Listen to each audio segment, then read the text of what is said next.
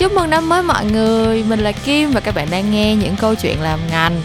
Thật ra cái kỳ podcast này mình không dự định là nó sẽ là kỳ podcast đầu tiên trong năm mới đâu mọi người. À, Mình định nó sẽ là kỳ podcast cuối cùng của năm cũ. Nhưng mà như rất nhiều chuyện đã xảy ra trong năm 2021 vừa qua thì rất nhiều thứ trong cuộc đời này mình nhận ra là không nằm trong tầm kiểm soát của mình. Và uh, một trong số đó chính là đôi khi mình có những cái dự định mà nó mất nhiều thời gian hơn mình tưởng. Và vì vậy cho nên là cái kỳ podcast này thì mình đã không thể hoàn thành và đăng tải nó vào những ngày cuối cùng của năm 2021 được. Và kết quả là tụi mình có một kỳ podcast đầu tiên của năm 2022 và thật ra thì mình tin là cái chủ đề này nó vẫn sẽ rất là hấp dẫn và đáng được thảo luận thôi. Mình không nghĩ là cái thời điểm của nó có ảnh hưởng gì cả. Nhưng mà mình hy vọng là uh, nó không bị quá lạc quẻ trong cái không khí ăn mừng rất là uh, sôi nổi hứng khởi mà mình thấy tràn ngập khắp nơi trong thời gian vừa qua. Uh, mình nghĩ là tất cả mọi người đều rất là vui mừng vì năm 2021 đã trôi qua rồi. Cho nên là xung quanh mình trên mạng xã hội các thứ thì mình thấy nhiều bài post chia sẻ về năm mới hơn mọi năm. Mình cũng đã có góp phần uh, chia sẻ một số những cái suy nghĩ tâm trạng của mình về 365 ngày vừa qua. Rất là nhiều biến cố cả qua kỳ podcast Memories mới nhất đã lên sóng uh, qua bài post ở trên fanpage Rainbow Talks của mình uh, ngày hôm qua vào tối giao thừa. Nhưng mà mình nghĩ là những cái bài học hay là những cái uh, hy vọng cho năm mới thì tụi mình nói như đó là đủ rồi. À, ngay lúc này đây thì mình tất nhiên vẫn muốn chúc mọi người sẽ có một năm mới thật sự an lành vui vẻ hạnh phúc bên gia đình của mình. Mình hy vọng là những cái cột mốc mới những thành công mới những kỳ vọng mới sẽ đều đến với tất cả mọi người. À, và mình cảm ơn các bạn rất nhiều vì đã cùng đồng hành với mình bước vào năm 2022 này. Nhưng mà dừng lại tại đó thôi. Thời gian thì nó vẫn sẽ chảy trôi và không có lý do gì mà một ngày mới mình lật sang một tờ lịch mới một năm mới diễn ra thì mọi thứ nó sẽ đột nhiên có một phép màu và thật sự thay đổi 180 độ đúng không? Cuộc sống vẫn sẽ tiếp diễn và tụi mình thì vẫn sẽ ở đây để trò chuyện về uh, lĩnh vực quảng cáo truyền thông tại Việt Nam như bình thường thôi. Uh, đó là cái lý giải của mình cho cái chủ đề của kỳ podcast tuần này cái kỳ podcast của tuần này thì chủ đề của nó là về tình dục trong quảng cáo uh, nói tới đây thì chắc các bạn cũng hiểu tại sao mình phải rào trước đón sau về cái uh, chủ đề của tuần này rồi đúng không? Tại vì nếu mà nó được lên sóng vào uh, cuối tháng 12 và những ngày cuối năm thì mình nghĩ là nó sẽ rất là phù hợp khi mình nói về một chủ đề rất là nóng bỏng. Trong những ngày uh, cuối năm mọi người hẹn hò ăn chơi party các kiểu. Nhưng mà nói về nó trong năm mới thì mình cũng không biết là nó sẽ như thế nào. Nhưng thôi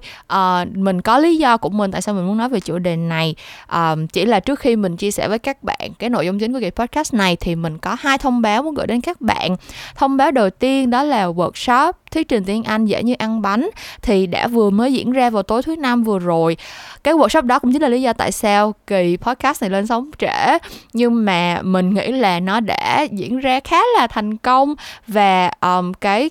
workshop đó vì nó là workshop miễn phí cho nên là mình đã livestream uh, ở trên fanpage Female Talks rồi mình vẫn đang lưu lại cái live video đó ở trên fanpage của mình. Thì nếu như mà bạn có hứng thú với chủ đề thuyết trình bằng tiếng Anh và thực ra là thuyết trình nói chung thôi làm sao để phát triển cái khả năng trình bày ý tưởng của mình ở trong những cái tình huống khác nhau thì có thể ghé qua fanpage của mình để xem lại cái live video đó. Coi như là theo dõi lại cái workshop đó kể cả là bạn đã bỏ lỡ mất nó vào tối thứ năm vừa rồi. Announcement thứ hai cái lời nhắn nhủ thứ hai của mình đó là mình có một cái series podcast mới toanh uh, vừa mới lên sóng được một kỳ duy nhất thôi và nó cũng rất là nó liên hệ rất là mật thiết với lại cái chủ đề của kỳ podcast tuần này. Um, khi mà mình nói về tình dục trong quảng cáo thì cái uh, series podcast mới của mình tên là em trên 18 và nói về tất cả những chuyện hẹn hò, tình dục, những cái mối quan hệ yêu đương ở trong cuộc sống của mình.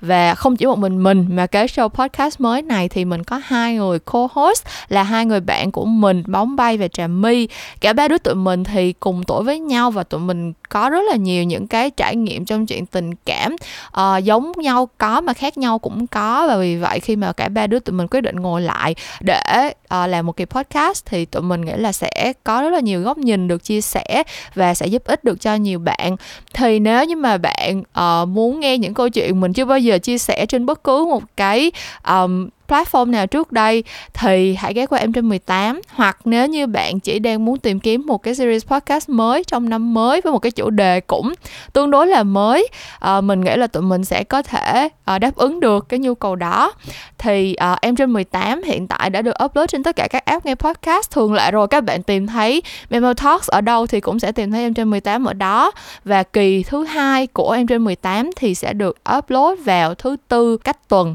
cho nên là các bạn hãy catch up kỳ đầu tiên đi nha, tại vì thứ tư tuần sau là tụi mình sẽ có kỳ hai lên sóng rồi đó. Thì vậy thôi, đó là tất cả những cái nhắn nhủ mà mình muốn gửi đến các bạn trước khi bọn mình đi vào nội dung chính của kỳ podcast tuần này. Và một lần nữa thì mình muốn giới thiệu với các bạn chủ đề của những câu chuyện làm ngành. Kỳ số 80 bán xôi thịt hay bán quảng cáo? Thì như các bạn cũng biết xôi thịt nó là một cái từ tụi mình một cái từ tiếng lóng tụi mình nói trại đi khi mà nói về những cái thứ gọi là khoe da thịt ở trên truyền thông các kiểu các thứ đúng không? Thực ra ở trong quảng cáo thì tụi mình còn dùng cái chữ xôi thịt cho một cái nghĩa khác đó là khi mà một cái brand họ làm những cái nội dung quảng cáo mà nói về thương hiệu nói về sản phẩm rất là nhiều và rất là lộ liễu. Kiểu giống như là từ đầu tới cuối cứ um, khen là sản phẩm tôi tốt lắm hay lắm đẹp lắm thương hiệu của tôi uy tín lắm hãy chọn đi chọn đi. À, không có bất cứ một cái sự tinh tế hay là một cái thông điệp nào để lồng ghép vào cả. Thì tụi mình cũng gọi nó là quảng cáo xôi thịt nhưng mà cái nghĩa xôi thịt mình muốn sử dụng trong kỳ podcast của tuần này đó là cái nghĩa quen thuộc nhất của nó. Khi mà mình xem một cái cảnh phim mà các diễn viên để lộ da thịt nhiều mình xem một cái mẫu quảng cáo hay là mình xem một cái tác phẩm nào đó trên truyền thông mà có cái yếu tố sử dụng uh, sử dụng thân thể sử dụng sự liên quan đến tình dục để mà uh, truyền đạt một cái thông điệp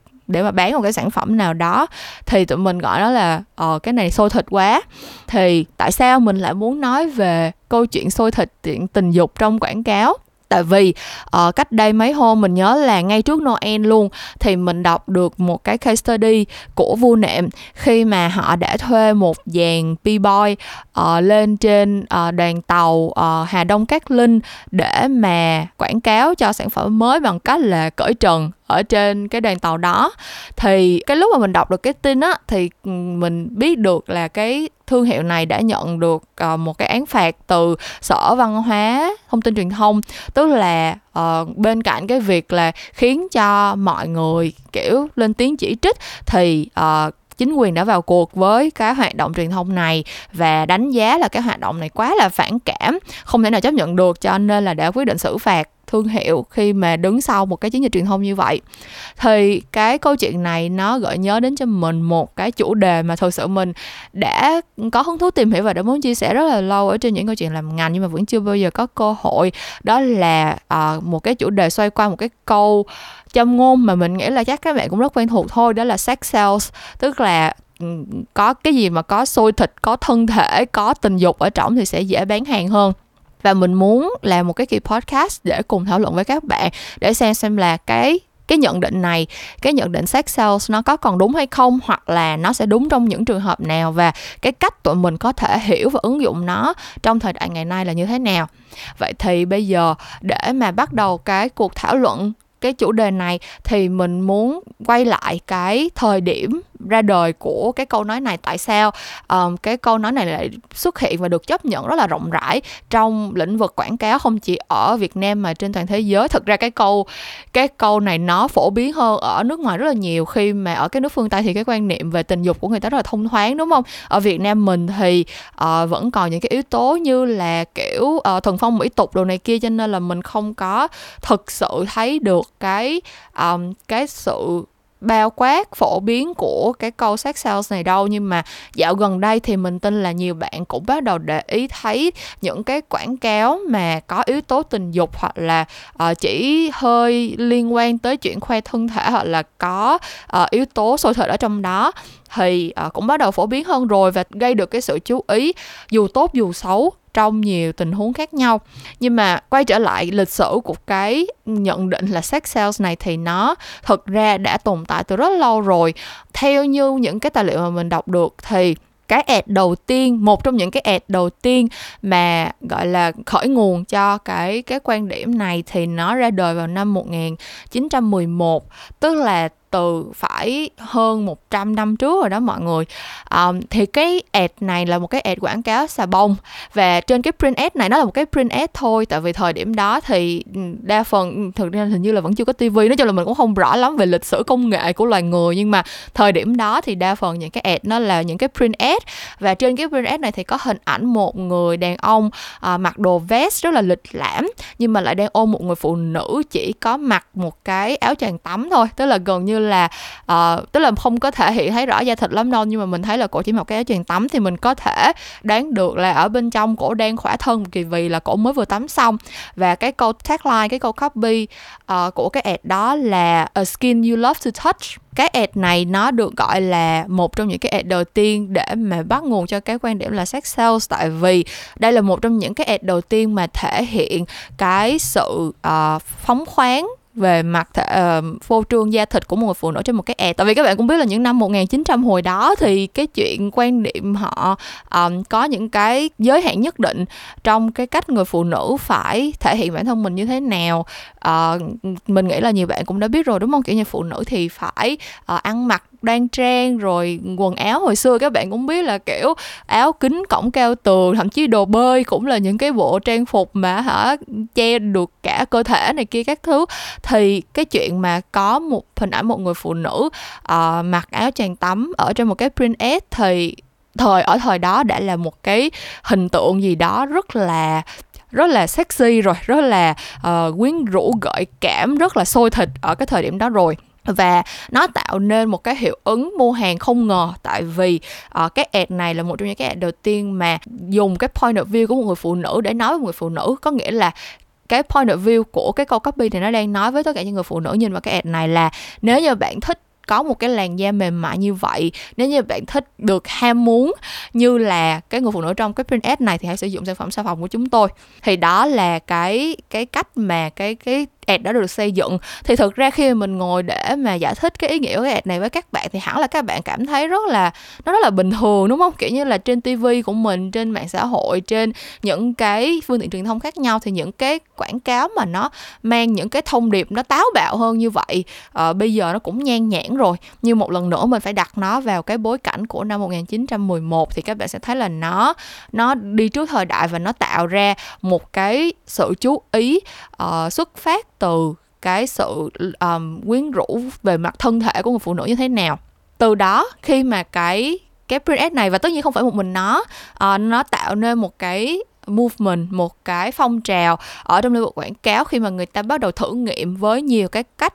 uh, gọi là sexualized uh, sexualization khác nhau. Sexualization có nghĩa là cái quá trình mà các bạn um, biến một cái một cái nhóm người hoặc là một cái hình ảnh một cái hình tượng nhân vật nào đó mà biến nó thành một cái yếu tố mang cái tính quyến rũ gợi tình gợi dục ở trong cái quảng cáo của mình. Các bạn có thể nghĩ tới những cái quảng cáo như là quảng cáo uh, Calvin Klein quảng cáo đồ lót nè quảng cáo nước hoa uh, quảng cáo rượu bia quảng cáo những cái sản phẩm quảng cáo nào mà mình thường xuyên thấy các bạn model mặc quần áo rất là sexy gợi cảm uh, có những cái tư thế rất là kêu gợi chào mời. Ví dụ như là nằm trường qua uổng lại nằm lăn lộn chỗ này chỗ kia uh, tóc tai xõa sụi các kiểu các thứ uh, những cái hình ảnh kiểu như vậy thì mình gọi là sexualization. Tại vì những cái nhân vật những cái con người thể hiện ở trong những cái ad này á nó không họ không xuất hiện uh, theo cái kiểu là họ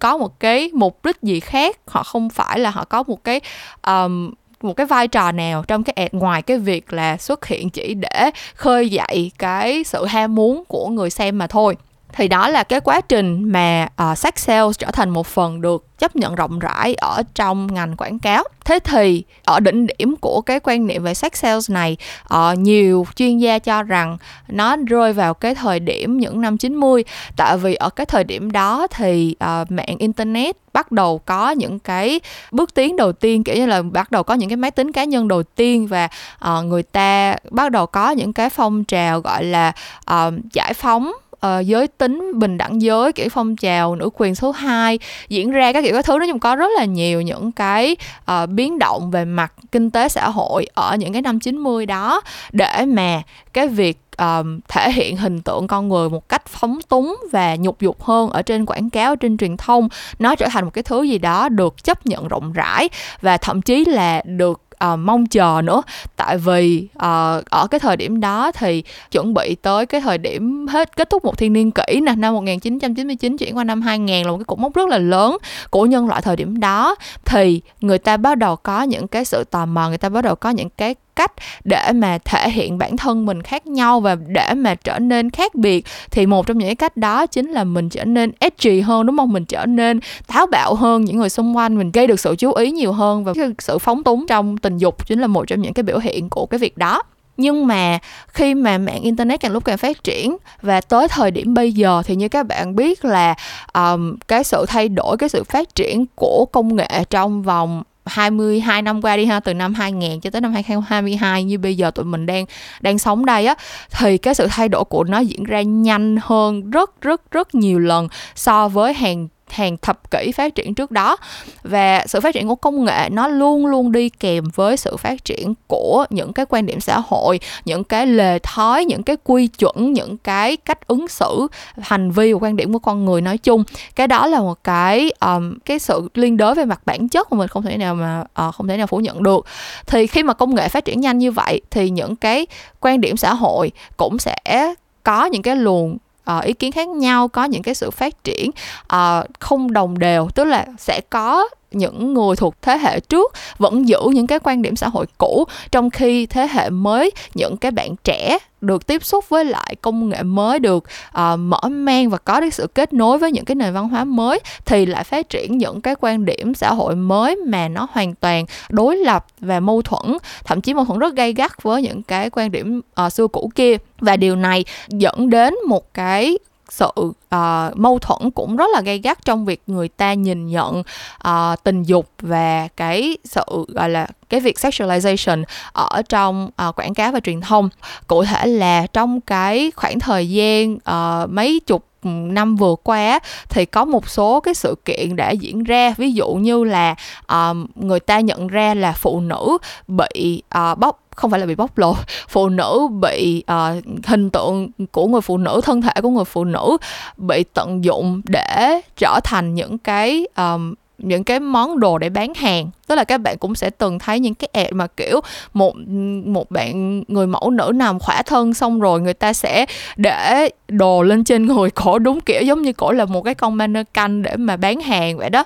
Um, những cái ad như là kiểu hàng trăm cô người mẫu bu lấy một anh một anh chàng điển trai lịch lãm với một cái thông điệp theo kiểu là chỉ cần bạn dùng sản phẩm này của chúng tôi thì hả phụ nữ sẽ ngã rạp dưới chân bạn cái kiểu cái thứ. Đó là một cái quan niệm gọi là uh, phân biệt uh, giới tính gọi là hạ thấp giá trị của người phụ nữ mà xã hội và nhất là giới trẻ bây giờ đã không còn chấp nhận được nữa hay là một cái uh, một cái tiến triển thứ hai trong quan điểm về xã hội? Đó là cái cách mà mọi người thể hiện cái danh tính giới của mình tức là cái cái identity của họ đó. Sẽ có rất là nhiều bạn uh, ở thời điểm hiện tại không có còn cảm thấy hoàn toàn đồng cảm với lại cách mà những người phụ nữ hay là những bạn nam những người mẫu nam hoặc nữ bị sexualized ở trên cái những cái ad đó nữa những cái quảng cáo trên truyền thông nữa. Tại vì trong những cái quảng cáo đó thì uh, những người phụ nữ gợi cảm lúc nào cũng phải là những người phụ nữ kiểu giống như là rất là ốm rất là kiểu dáng rất là chuẩn. À, eo thì rất là thon nhưng mà ngực thì vẫn rất là đẩy đà.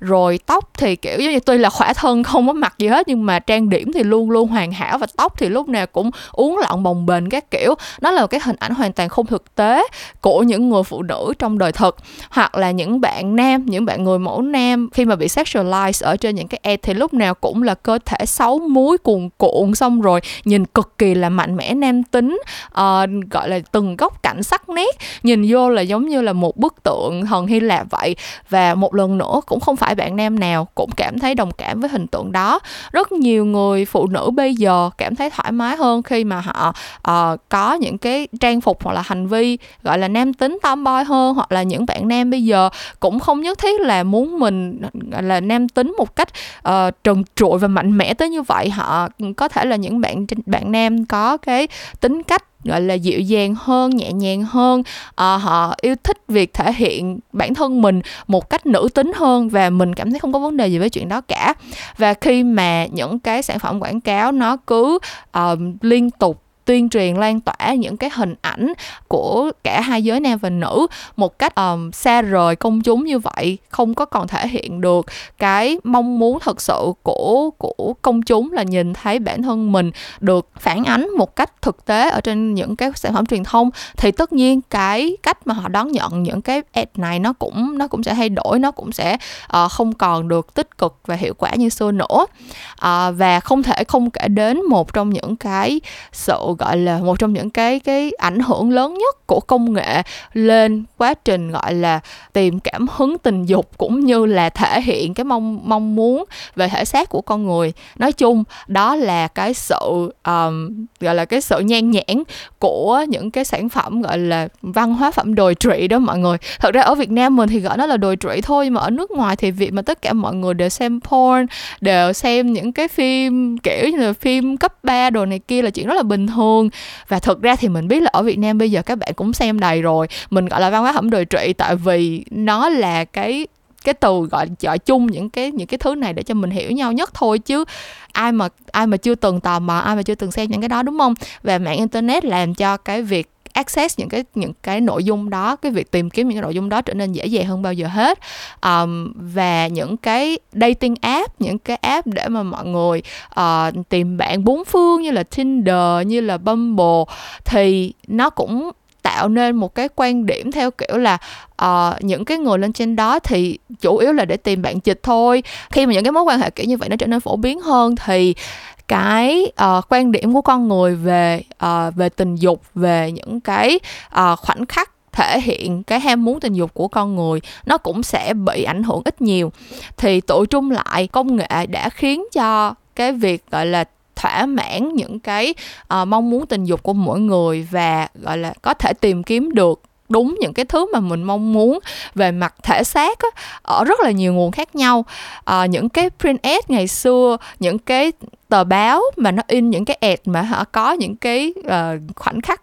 lộ da lộ thịt như vậy nó đã từng là những cái thứ rất là táo bạo rất là kiểu gọi là khiến cho người ta phải gây chú ý này kia. Nhưng mà bây giờ khi mà các bạn thấy những cái đó quá thường xuyên rồi các bạn biết là các bạn vô trang nào để xem các bạn follow tài khoản nào để có thể nhìn thấy da thịt của uh, người này người kia mỗi ngày. Kiểu giống như là cái việc mà nhìn thấy uh, thân thể của người phụ nữ hay là người đàn ông ông nó không còn là một cái thứ gì đó bị cấm đoán hoặc là khó khăn để mà có thể tìm được như ngày, ngày xưa nữa. Thì cái việc mà làm quảng cáo với những cái hình ảnh đầy nhục dục như vậy nó cũng không còn cái hiệu ứng gọi là giật gân uh, táo bạo như là nó đã từng cách đây mấy chục năm nữa. Thì ba cái sự thay đổi tiêu biểu nhất mà mình vừa mới kể ra trong thời gian vừa qua nó dẫn đến một cái gì? Nó dẫn đến một cái hệ quả là trước đây khi mà mình nói sex sales thì cái nghĩa của nó khá là khá là đơn giản và bề mặt và dễ hiểu. Đó chính là các bạn cứ có những cái yếu tố nhục dục ở trong những cái quảng cáo thì thứ nhất là nó nó đã là một cái sự táo bạo và gây sự chú ý rồi tại vì nó nó khác biệt so với những cái thứ đang diễn ra và nó là một cái thứ mà người ta không thể tìm thấy ở khắp mọi nơi. À, thứ hai là cái cách mà các bạn sử dụng sex trong quảng cáo nó cũng rất là đơn giản kiểu giống như chỉ cần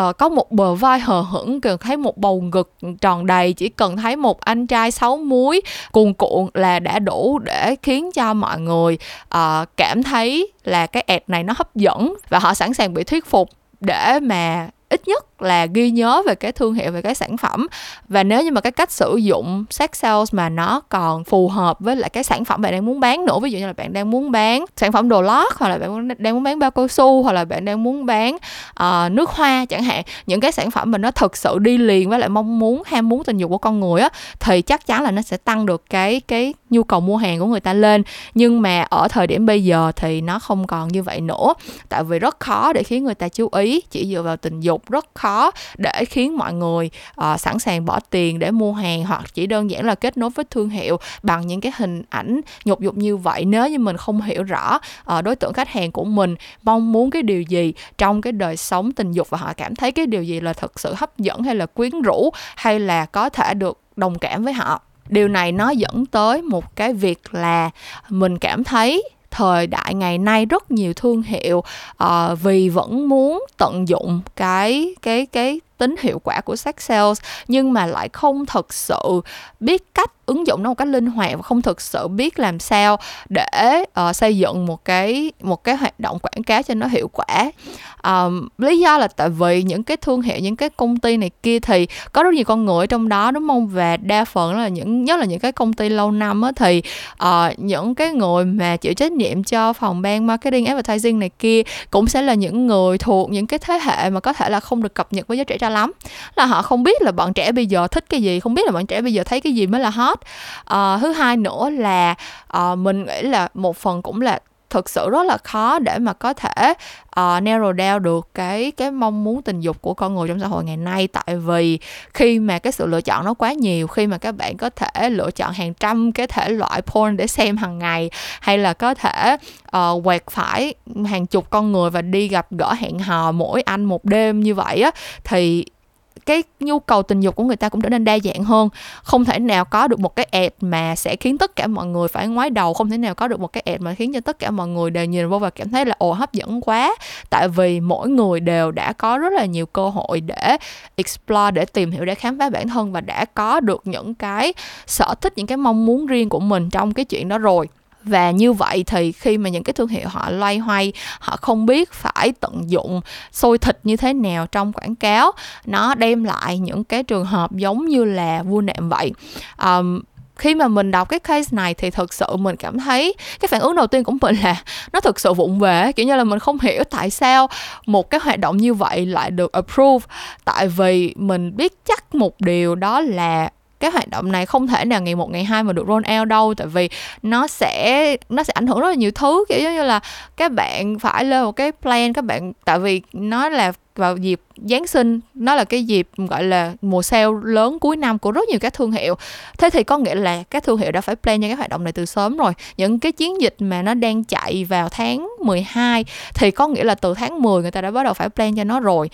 Um, song song đó thì cái hoạt động này là cái hoạt động offline uh, với sự tham gia của nhiều nhiều nhân sự có nghĩa là các bạn mình nhớ là cái đoàn b boy mà tham gia vào cái hoạt động cởi trần ở trên tàu này chắc phải lên tới cả chục người á thì có nghĩa là các bạn sẽ phải thông qua những cái agency kiểu như là booking agency á để thuê người rồi phải tuyển chọn phải thế này thế kia thế nọ. Có nghĩa là rất nhiều con người đã um, involve để tham dự vào cái hoạt động lần này nhưng mà somehow somewhat thì không ai thấy có vấn đề gì với nó cả và khi mà nó xảy ra thì như mình đã nói phản ứng ban đầu của mọi người là rất cảm thấy rất phản cảm và sau đó thì bị phạt luôn.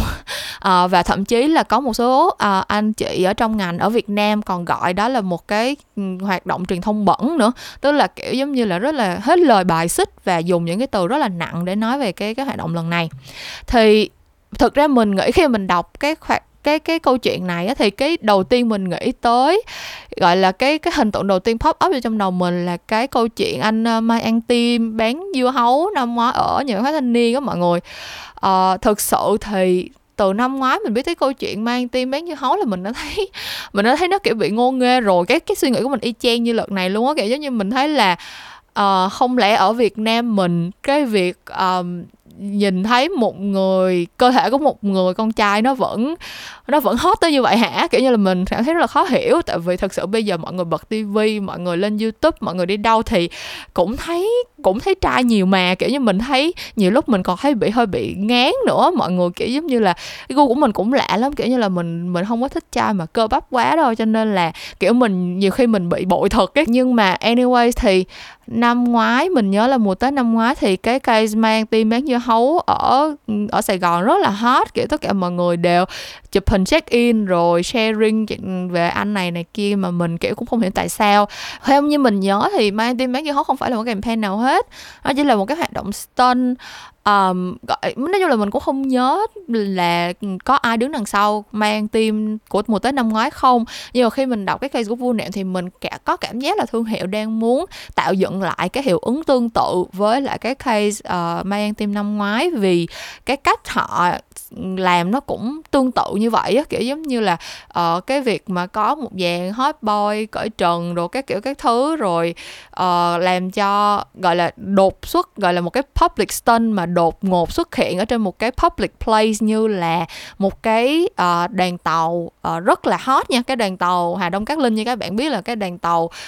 gọi là đoàn tàu metro đầu tiên ở Việt Nam mà thời gian qua từ lúc mà nó khánh thành tới bây giờ nó đều là một trong những cái nơi mà được giới trẻ được hot KOL check in nhiều nhất. Thì cái việc mà họ chọn cái location nó cũng không phải là tình cờ luôn. Cho nên là mình thấy là cái intention ban đầu á, là chỉ muốn replicate lại chỉ muốn uh, lặp lại cái hiệu ứng của mà an tim bán dưa hấu lúc trước thôi. Nhưng mà có một cái sự thiếu chín chắn thiếu thấu đáo trong việc triển khai cho nên là đã dẫn tới cái hệ quả như hiện tại. Cái sự thiếu chín chắn này nó đến từ đâu? À, có một số cái cái yếu tố theo mình thấy là nó rất quen thuộc và dễ thấy rồi. Ví dụ như là cái tính liên kết của cái stunt với lại câu chuyện và tính cách của thương hiệu. À, mình thì mình không mình không có biết rõ về cái brand vu nệm này lắm cho nên là mình cũng không rõ là mức giá thành của nó là bao nhiêu và đối tượng chính mà họ thường muốn nhắm đến để bán cho à, đối tượng người tiêu dùng chính mà họ muốn nhắm đến là là đối tượng nào. Thực sự là mình mình không biết rõ. À, nhưng mà nếu như mà dựa vào cái chuyện là bán nệm thì mình nghĩ là nó cũng phải là cũng phải là những người mà kiểu đã có thu nhập đã có một mức sống ổn định và đa phần là sẽ chuẩn bị có nhà riêng các kiểu thì họ mới đi mua nệm đúng không? À, nếu như mà các bạn chỉ đang là sinh viên đi ở trọ hay là các kiểu các thứ thì mình nghĩ khả năng cao là các bạn sẽ không bỏ tiền ra để mua một cái tấm nệm, gọi là, có tên tuổi làm gì hết. Hoặc thậm chí là nếu mà các bạn đi ở thuê chỗ này chỗ kia thì giống như mình hồi xưa đã từng đi ở thuê rất nhiều và mình sẽ có một tấm nệm kim đan mà bố mẹ mình mua cho mình từ năm nào xong mình đi tới đâu mình mang cái nệm đó theo thôi. Không bao giờ mình nghĩ tới chuyện là sẽ mua một tấm nệm mới. Mình nghĩ là mọi người khi mà đi chọn nệm nè, nhớ là những cái nệm mà có brand á, thì chắc chắn là đã phải ở một cái tuổi nào đó kiểu đã đủ trưởng thành đã đủ thu nhập cái kiểu cái thứ rồi. Thế thì ở cái tuổi đó họ có còn cảm thấy kích động chỉ bởi vì có một dàn trai tạm gọi là đẹp và tạm gọi là uh, hấp dẫn uh, khoe thân trước mặt họ như vậy hay không? Cái câu hỏi này khá là dễ trả lời nếu như mà họ làm một cái survey đơn giản nếu họ làm một cái khảo sát để đi xem xem là hành vi và quan điểm của người tiêu dùng của mình là như thế nào. Thứ hai nữa là trên cái chuyến tàu đó um, cái đối tượng cái mức độ tập trung của đối tượng mục tiêu của họ là là bao nhiêu? Cái là mình đang muốn nói tới cái yếu tố placement của cái hoạt động này á. Tại vì thực sự, khi mà các bạn lên một cái chuyến tàu công cộng như vậy thì sẽ có rất là nhiều đối tượng khác nhau, đúng không? Bạn không thể chắc chắn được là đây là một cái nơi mà đa phần ờ, đối tượng khách hàng gọi của bạn sẽ tập trung. Khi mà mình làm những cái brand như là Lifebuoy, Omo đi, những cái brand FMCG đi, nếu mà mình phải làm activation, mình sẽ làm ở đâu? Chắc chắn mình sẽ làm trong siêu thị. Tại vì sao? Tại vì ở trong siêu thị, các bạn vô trong siêu thị thì 80% là nội trợ rồi. Lâu lâu sẽ có các bạn sinh viên đi mua đồ lâu lâu sẽ có những ông chồng đi theo chung với vợ mình. Nhưng cái mật độ tập trung của các bà nội trợ trong siêu thị là rất cao. Nếu như mà các bạn muốn làm một cái uh, activation một cái stunt cho những cái sản phẩm công nghệ cho hướng đến giới trẻ thì các bạn sẽ làm ở đâu? Các bạn sẽ làm ở trường đại học các bạn sẽ cổ các bạn sẽ hợp tác với lại những cái trường đại học hoặc là những cái chỗ như là nhà văn hóa thanh niên. Tại vì mình biết được là đây là cái nơi mà mật độ tập trung của đối tượng khách hàng mục tiêu của mình cao nhất thì mình mới làm những cái hoạt động kiểu như vậy. Còn ga tàu cái một cái chuyến tàu công cộng như là cái đoàn tàu uh, cát linh á thì nó hàng hà xa số ai cũng lên được cái tàu đó. Và sự thật là bây giờ ở thời điểm bây giờ thì cái tàu đó nó đang hot như vậy cho nên là lại càng có nhiều đối tượng khác nhau lên cái tàu đó nữa. Từ sinh viên học sinh cho tới gia đình gia đình có gia đình trẻ, gia đình lớn, có người già, trẻ nhỏ. Nói chung là cái đối tượng nó quá là, nó quá là đa dạng và nó, mình không thể nào gói gọn lại được, mình không thể nào xác định được là cái cái tệp người nào sẽ là cái tệp người nhìn thấy chủ yếu để nhìn thấy cái cái hoạt động cái stun của mình đang đang tổ chức. Thì mình thấy nó là một cái bước đi thiếu suy tính. Tại vì rõ ràng nếu mà các bạn làm một cái stun như vậy ở một cái chỗ mà đa phần là giới trẻ tụ họp thì mình nghĩ là cái backlash cái reaction cái phản ứng của mọi người nó không gây gắt như vậy đâu. Tại vì bản thân giới trẻ thì cũng dễ tha thứ và họ cũng dễ cảm thấy là những cái hoạt động này nó nó buồn cười nó phân nó um, là một cái khoảnh khắc nào đó khiến cho họ chú ý rồi thôi. Nhưng mà các bạn tưởng tượng nếu như một người mẹ đi cùng với con nhỏ, nếu như mà có một gia đình, có ông bà đang cùng nhau đi trên cái chuyến tàu đó, thì các bạn sẽ hiểu là, giống như mình nói, ở Việt Nam mình còn rất là nhiều những cái quan điểm, những cái suy nghĩ, những cái lề thói xã hội từ những cái thế hệ trước mà vẫn là những cái quan điểm được chấp nhận và được tôn trọng trong xã hội hiện nay và họ chắc chắn sẽ không thể nào tha thứ một cách dễ dàng cho một cái hoạt động mà nó gọi là uh, mang tính ép uổng và xúc phạm uh, người nhìn kiểu giống như vậy được. Um, tại vì đó là cái cái cái xã hội nơi họ lớn lên đó là cái xã hội mà đã, họ đã quen thuộc và đó là cái cái quan điểm xã hội mà họ sẽ không thay đổi vì một cái hoạt động của thương hiệu nào cả. Vậy thì từ cái câu chuyện của ờ, uh, vua nệm và toàn bộ những cái thông tin mà mình đã chia sẻ với các bạn, thì cái kỳ podcast này mình có một cái thông điệp hay một cái kết luận gì không? Mình nghĩ là mình có một số những cái kết luận khá là cơ bản, nhưng mà nhờ vào cái case study này thì nó nó trở nên relevant hơn bao giờ hết. Nó trở nên liên đới rất là mật thiết với cuộc sống của tất cả tụi mình và nhất là với những bạn mà có hứng thú làm trong ngành quảng cáo và một lúc nào đó sẽ không thể nào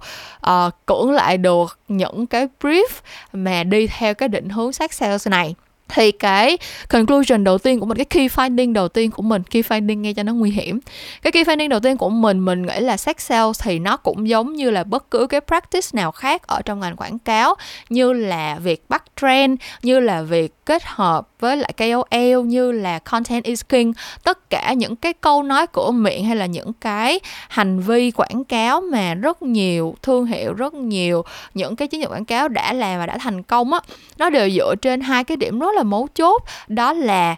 thương hiệu của bạn là cái gì? Cái brand characteristic và brand story của bạn là gì? Và thứ hai là người tiêu dùng của bạn muốn cái gì? Target audience của bạn đang look for cái gì? Đang tìm kiếm cái gì? Để mà mình kết hợp hai cái thứ đó lại. Nếu cái brand của bạn cái thương hiệu của bạn nó có cái yếu tố có thể link back lại được với câu chuyện về tình dục về sexualization về uh, những cái ham muốn nhục dục của con người. Và đối tượng khách hàng mục tiêu của bạn cũng rất là sẵn sàng để đón nhận những cái thông điệp này. Thì hai cái này nó kết hợp lại nó giống như là lightning in a bottle nó giống như là một cái cơ hội ngàn năm có một để mà thương hiệu có thể vừa thực hiện một cái chiến dịch quảng cáo táo bạo và đồng thời nhận được những cái đón nhận tích cực từ người tiêu dùng của mình. Nhưng nếu như một trong hai yếu tố này nó không nó không khớp nó không được uh, nghiên cứu một cách thấu đáo nó không được triển khai một cách tinh tế thì chắc chắn sẽ không thể đem lại bất cứ một cái hiệu quả gì cả. Và kể cả là trong cái case của vua nệm nha, mình nghĩ là nếu mà không bị phạt, nếu như mà không bị backlash, nếu như mà không bị những cái phản ứng trái chiều gây gắt như hiện tại á, thì mình cũng không đánh giá nó là một cái chiến dịch hiệu quả và thành công luôn. Tại vì cái sự liên kết giữa cái hoạt động này với câu chuyện của thương hiệu nó quá yếu ấy. Kiểu như là kể cả như là bạn thành công gây sự chú ý vì một dàn trai cởi trần um, và ở trên một cái đoàn tàu đông như vậy không có một ai cảm thấy thật sự bị xúc phạm bởi cái hoạt động đó cả thì họ cũng sẽ không thể nào ghi nhớ được là cái brand này cái thương hiệu này họ đang muốn bán cái gì. Họ cũng không thể nào liên tưởng được là sau khi tôi biết được cái hoạt động này rồi thì tôi sẽ sẽ phải làm gì tiếp theo. Và có một cái lúc nào đó khi mà họ um, phải đi mua một tấm nệm thì mình không nghĩ là cái hoạt động quảng cáo này sẽ có thể giúp thúc đẩy họ uh, đi mua sản phẩm theo một chút nào cả.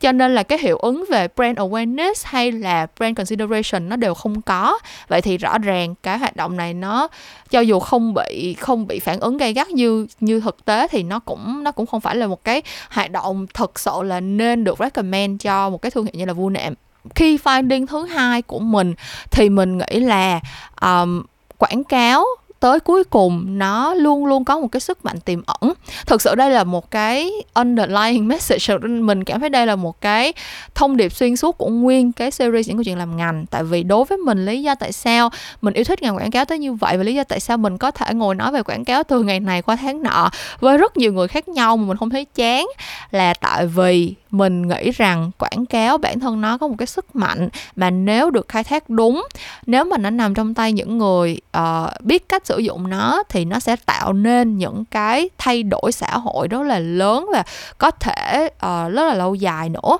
Uh, ví dụ như cái việc mà khi mà sex sales vừa mới ra đời khi mà những cái quảng cáo đầu tiên uh, sử dụng cái cái tính gọi là sexualization ở trong quảng cáo để mà bán hàng á nó ra đời. Thì tất nhiên cái mục tiêu cuối cùng của họ vẫn là để bán hàng thôi nhưng mà một cái một cái by product một cái hệ quả không lường trước được đó là những cái print ad này nó cũng góp phần giải phóng tư tưởng của mọi người trở nên thoáng hơn trong việc nhìn nhận về tình dục và về uh,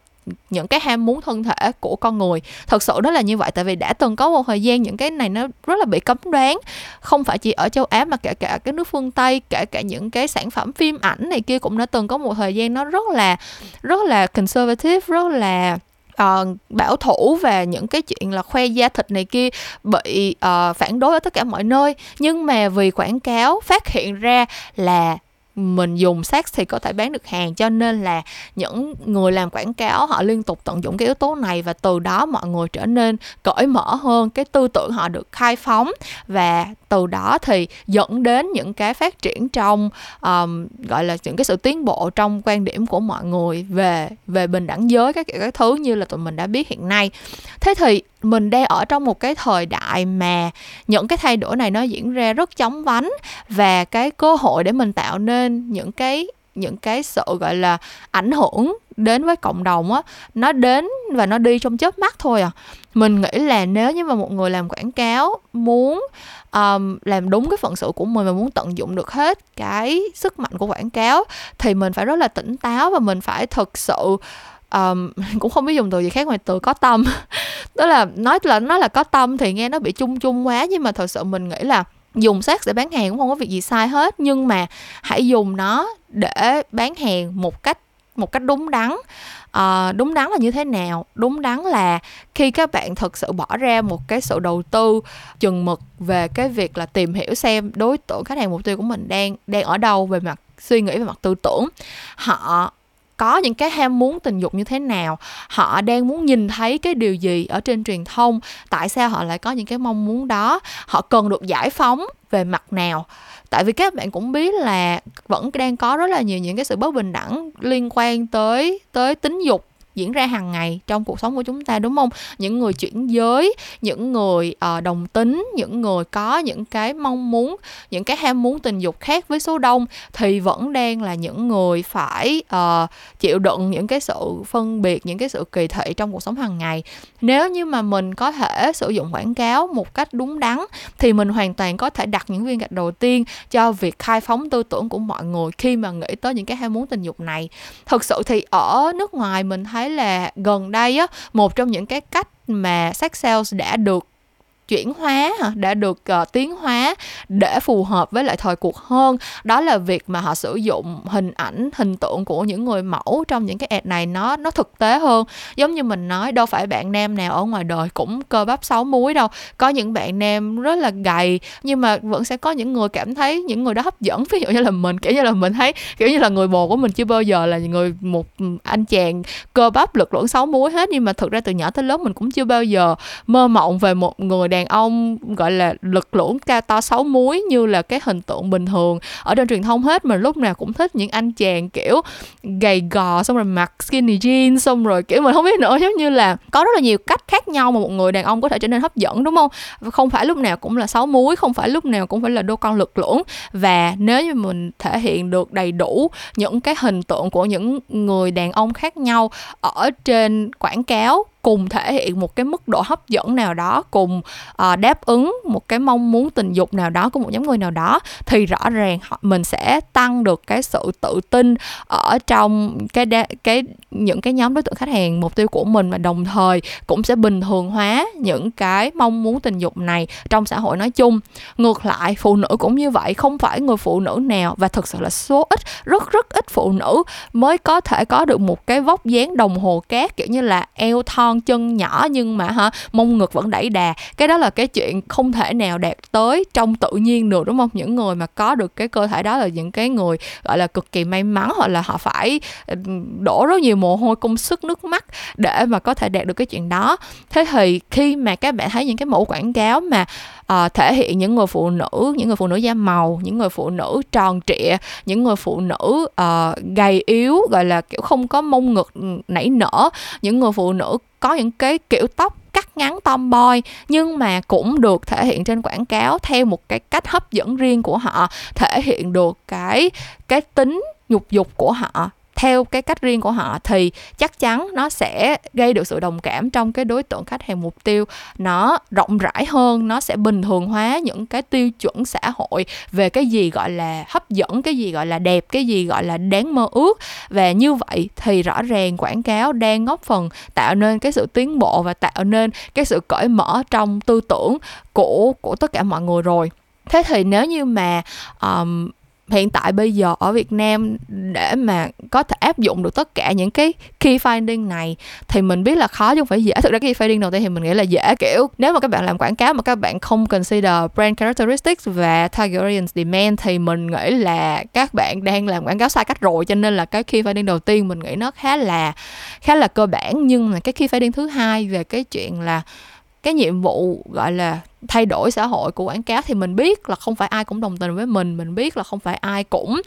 có một cái mục tiêu là phải tạo ra những cái giá trị như vậy trong công việc của họ đâu. Um, và ở Việt Nam thì cái chuyện mà có thể uh, đem lại một cái sản phẩm quảng cáo gọi là gọi là có cái tính uh, đa dạng thực sự phong phú đa dạng và thực sự có thể tạo nên cái sự đồng cảm với nhiều nhóm đối tượng khác nhau như vậy á. Uh, nó cũng là một cái thử thách chứ không phải là không. Tại vì trong xã hội Việt Nam mình thì vẫn còn rất là nhiều giới hạn trong việc là con người có thể thể hiện bản thân mình tới đâu. Kiểu như là mình vẫn biết có rất là nhiều người xung quanh mình thì uh, họ thật lòng mong muốn một cái điều gì đó khác nhưng mà trước mặt gia đình bạn bè thì họ không thể nào thể hiện cái điều đó ra được. Ví dụ như là những người đồng tính vẫn phải sống cuộc sống in the closet uh, trước gia đình và người thân của mình chẳng hạn. Đó là cái ví dụ rất là cơ bản thôi còn rất là nhiều những cái trường hợp mà nó nó phức tạp hơn nó nhiều cái cái ngóc ngách ngã rẽ uh, tinh tế hơn mà mình cần phải mình còn phải hiểu còn phải cảm thông và cần phải suy xét đến một cách thấu đáo thì mình mới mong là có thể tạo ra những cái chiến dịch sex sales mà thực sự mang lại một cái sự ảnh hưởng tích cực nào đó lên xã hội thế thì mình nghĩ là cái kỳ podcast này uh, nhiệm vụ của nó có lẽ không thể nào là tạo ra bất cứ một cái thay đổi nào đâu. Nhưng mà mình hy vọng là trong số những bạn đang nghe kỳ podcast của mình ngày hôm nay ừ, sẽ có một vài bạn một lúc nào đó sẽ uh, thực sự bước chân vào ngành này hoặc các bạn đang làm ngành và các bạn uh, một ngày nào đó sẽ có cơ hội để uh, propose những cái idea đưa ra những cái ý tưởng về một cái chiến dịch nào đó cho một cái sản phẩm nào đó mà nó thực sự nên là tận dụng sex sales nên là tận dụng những cái hình tượng sôi thịt uh, những cái khoảnh khắc nhục dục của con người để bán sản phẩm á. Thì mình hy vọng là những cái key findings của mình những cái chia sẻ của mình những cái gửi gắm của mình sẽ truyền cảm hứng đến các bạn. Để mà các bạn có một cái cách nào đó lồng ghép được um, những cái yếu tố này vào trong ý tưởng của mình một cách nó